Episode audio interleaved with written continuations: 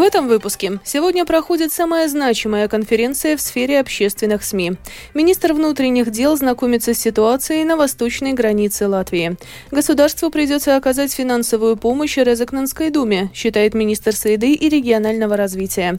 Родители школьников не понимают, почему они вынуждены платить за обеды через литовскую платформу.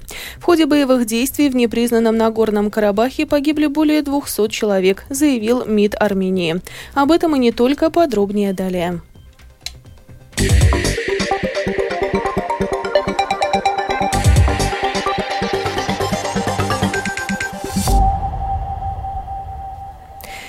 Сегодня проходит конференция «Латвийские общественные СМИ и общество-2023. Прислушаться, увидеть, понять». Это самая значимая конференция в сфере общественных СМИ. Во время мероприятия в том числе была представлена оценка общественной пользы от общественных медиа за три года. Также впервые будут вручены призы профессиональной этики от омбудсмена общественных СМИ. В конференции принимают участие журналисты, председатели правления общественных СМИ, медиа эксперты и многие другие лица. За мероприятием следит Михаил Никулкин.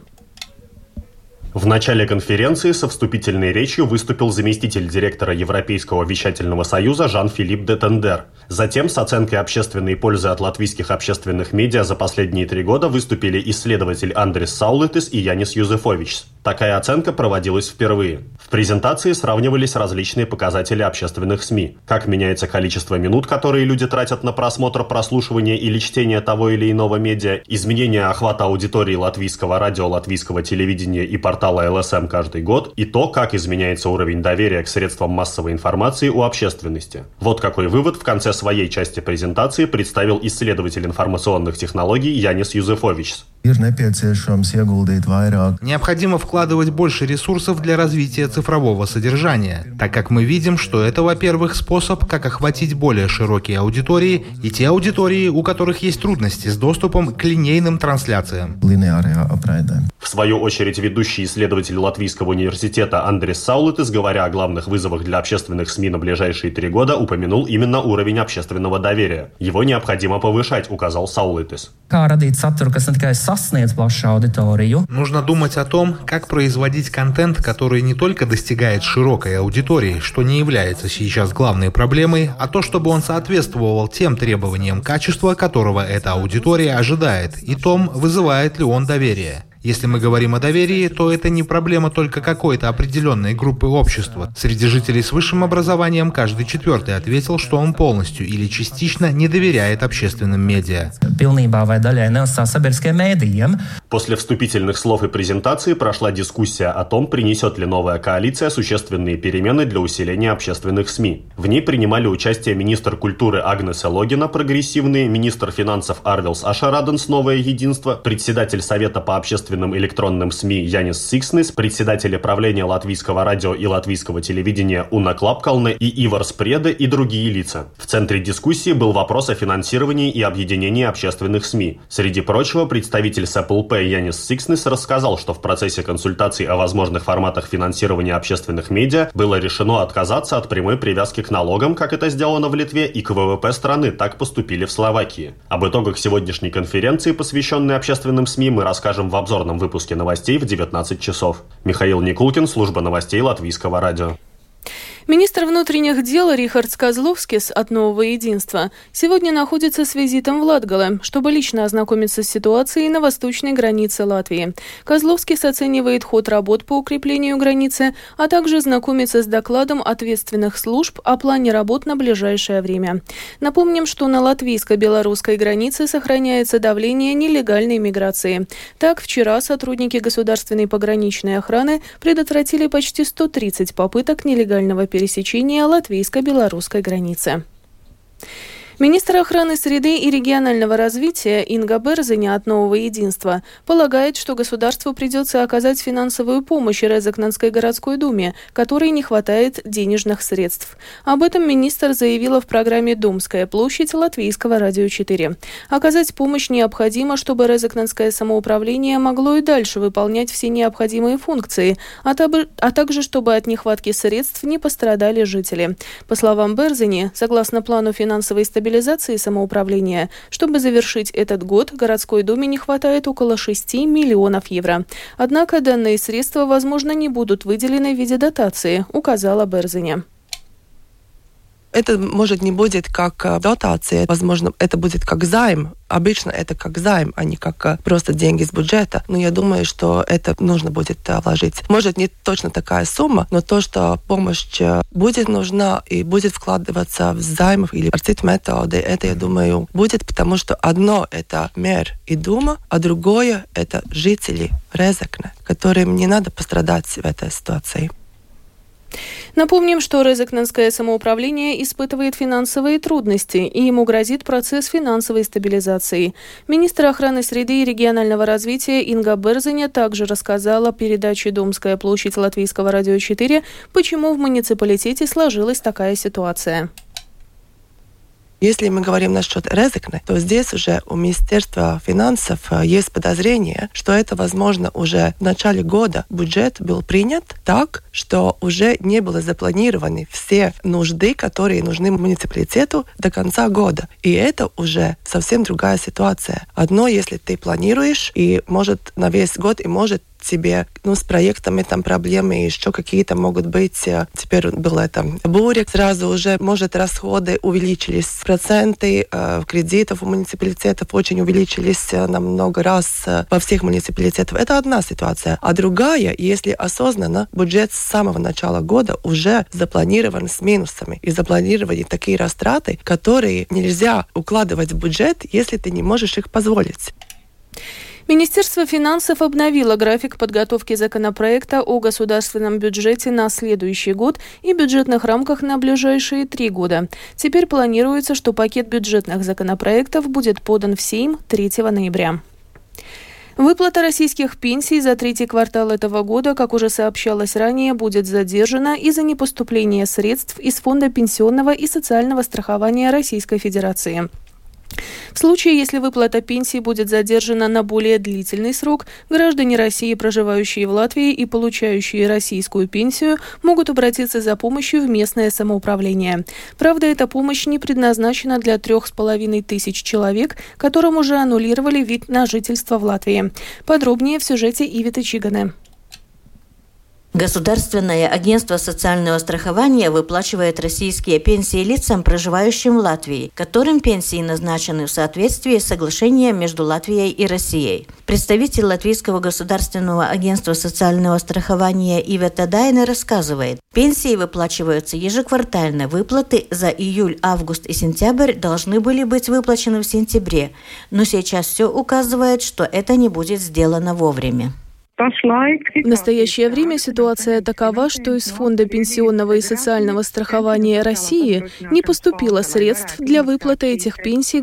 Каждый день мы надеемся, что деньги поступят, но пока никакой обнадеживающей информации нет. В случае, если российские пенсии в ближайшее время не будут выплачены, их получатели могут обратиться за помощью в социальную службу своего самоуправления. По данным Государственного агентства социального страхования, российскую пенсию в Даугавпилсе получают 187 человек, в Аукшдаугавском крае 102 человека, в Краславском крае 270, а в Резекне 102 человека. Как поясняет руководитель Резакненской социальной службы Гуннар Сарбиданс, сейчас актуализирован вопрос о возможности оказания помощи этим людям. Социальные службы эту ситуацию приравнивают к кризисной ситуации, и в случае, если человек из-за неполучения пенсии остался без средств, но возникают какие-то проблемы с назначением пособий, могут выдавать клиентам кризисное пособие. Человек сможет получить продуктовые наборы в Красном Кресте. После оценки финансового состояния клиента есть возможность получения ГМИ и жилищного пособия. Однако, как подчеркивает представитель интересов российских граждан в Латвии и в Даугавпилсе Ольга Петкевича, те жители, у которых сейчас аннулирован вид на жительство, могут остаться без поддержки, а значит и возможности получения социальной помощи от государства и самоуправления. По данным Департамента по гражданству и миграции, в настоящее время насчитывается чуть более трех с половиной тысяч человек, которые до 1 сентября этого года не подали в департамент документы для получения статуса постоянного жителя Евросоюза или не подали заявление на повторную проверку знаний государственного языка. Согласно переходным правилам закона об иммиграции, срок их постоянного вида на жительство истек 2 сентября этого года. У этих людей есть единственная возможность обратиться за помощью к таким организациям, как Красный Крест, Армия спасения. В Дагупилсе мы решили организовать акцию и помощь этим людям. Есть общественная организация РУПИС, насчет которой можно сделать пожертвование. Волонтеры, получающие информацию по телефону от людей, которым нужны продукты или лекарства, купят и доставят необходимое на дом un aizvadīs uz mājām. В Латвии в третьем квартале этого года российские пенсии должны выплатить почти 10,5 тысячам человек. Средняя сумма, выплачиваемая на человека в месяц, составляет примерно 134 евро. Ива Тачиганы, Латгальская студия Латвийского радио. Подходит к концу первый месяц учебного года, и постепенно вырисовываются новые или уже хорошо забытые старые проблемы системы оплаты школьных обедов. Родители школьников настойчиво интересуются, почему они вынуждены платить за обеды через литовскую платформу. По словам родителей, это затрудняет оплату, а именно замедляет сам процесс поступления денег на счет. Также за каждое перечисление, например, через Светбанк, начисляется комиссия в размере 10 центов. В проблеме разбиралась Светлана Гинтер.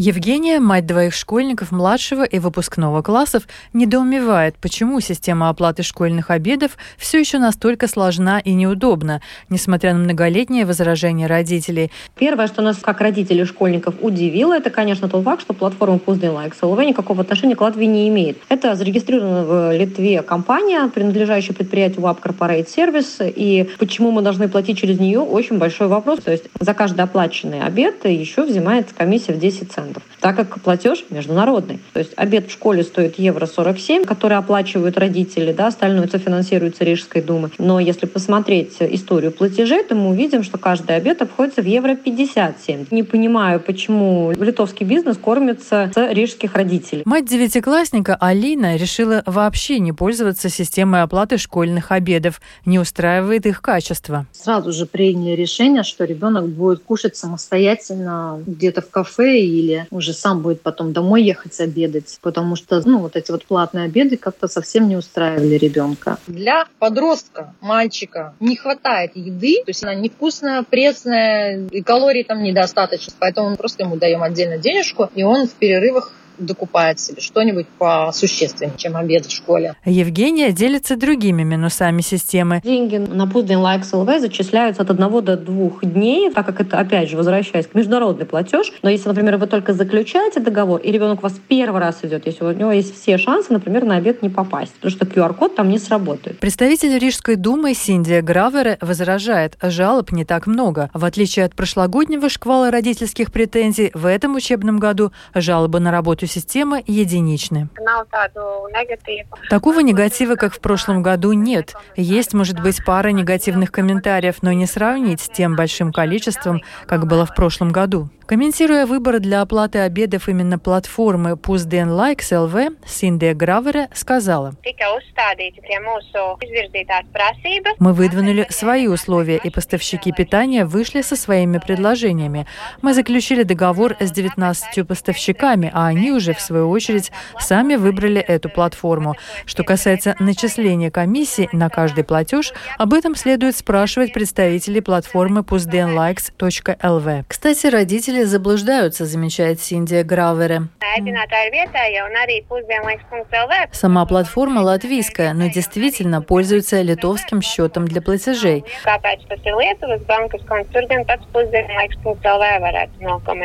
Со стороны Рижской думы Синдия Гравера так комментирует ситуацию с непонятным для родителей начислением комиссии. Нет такого, что всем поголовно начисляется комиссия при платежах за питание школьников. Все зависит от установок самого банка. В одном банке это есть, а в другом может и не быть. Думская площадь продолжит следить за развитием темы оплаты школьных обедов. Светлана Гентер, Латвийское радио 4.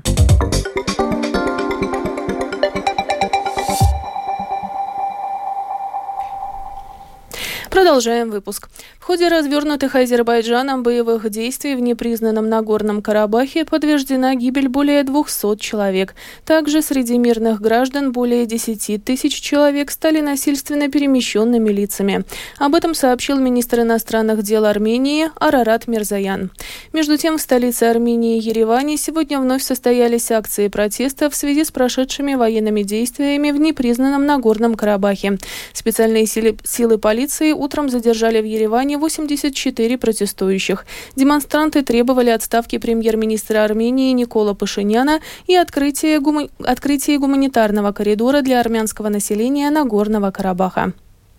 Первое крупное судно с украинским зерном отправилось из Одессы сегодня утром по новому Черноморскому коридору, который Украина открыла вопреки российской морской блокаде. С июля Украина не поставляла зерно морем через турецкие проливы на мировой рынок, поскольку российский лидер Владимир Путин распорядился закрыть морской коридор, а российская армия пригрозила всем судам, направляющимся в Украину, что будет считать их военными целями.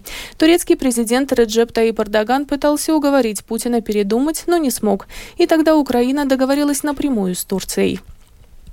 Президент Украины Владимир Зеленский сегодня прибыл с необъявленным визитом в Канаду, чтобы заручиться поддержкой для своей страны. Это первая поездка Зеленского в Канаду после начала российского вторжения в феврале прошлого года. Как сообщает агентство Reuters со ссылкой на правительственного чиновника, Канада считается одним из самых верных сторонников Киева в войне против России и собирается объявить во время визита, что отправляет большее оружие в Украину. Yeah. И в завершении выпуска о погоде. Предстоящей ночью в Латвии пасмурно, днем облачно. Ночью на западе кратковременный дождь, днем также временами дождь, местами сильные ливни, возможно гроза. Ночью юго-восточный южный ветер 3,8 метров в секунду, днем южный юго-западный 2,7. Температура воздуха. Ночью по стране от плюс 15 до 20 градусов, на крайнем востоке до плюс 14. Днем от плюс 17 до 22 градусов, на юго-востоке до плюс 24. В Риге в ближайшие сутки облачно, ночью с прояснениями. Днем временами дождь. Ночью юго-восточный южный ветер, днем южный юго-западный 3,8 метров в секунду.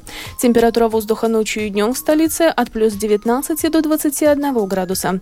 Медицинский тип погоды ночью первый, особо благоприятный, днем второй, благоприятный. Это была программа «Сегодня в 13, 22 сентября». Выпуск подготовила и провела Алиса Про Прохорова. В Латвии 13 часов и 18 минут. Yeah.